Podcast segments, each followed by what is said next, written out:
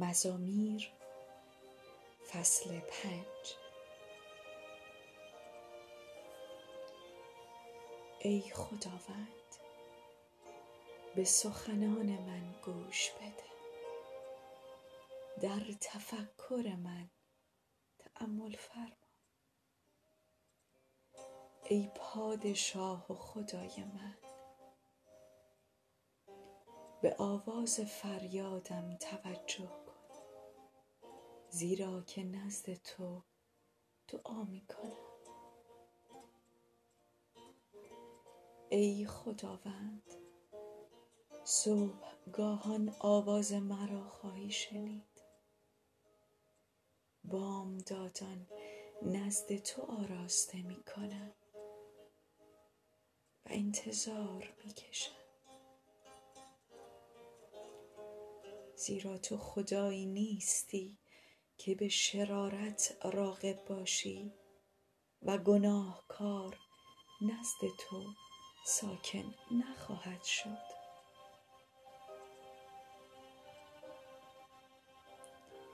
متکبران در نظر تو نخواهند ایستاد. از همه بتالت کنندگان نفرت می کنی. دروغ گویان را هلاک خواهی ساخت. خداوند شخص خونی و حیلتگر را مکروه می دارد. و من از کسرت رحمت تو به خانه داخل خواهم شد و از ترس تو به سوی هیکل قدس تو عبادت خواهم نمود. ای خداوند.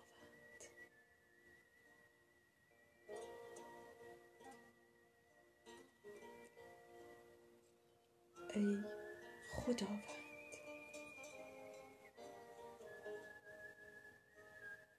به سبب دشمنانم مرا به عدالت خود هدایت نما. و راه خود را پیش روی من راست گردان. زیرا در زبان ایشان راستی نیست. باطن ایشان محض شرارت است. گلوی ایشان قبر گشاده است. و زبانهای خود را جلا می دهند. ای خدا.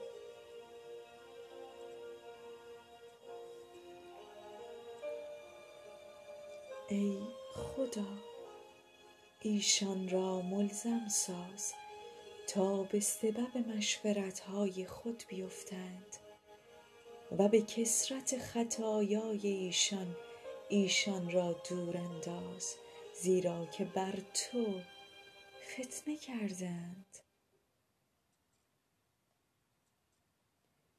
و همه متوکلانت شادی خواهند کرد و تا به ابد ترنم خواهند نمود.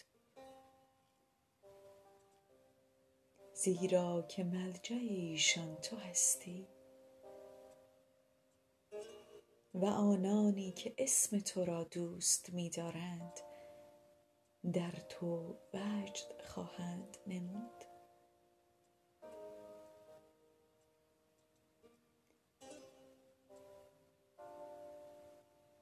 زیرا تو ای خداوند. مرد عادل را برکت خواهی داد. او را به رضامندی مثل سپر احاطه خواهی نمود.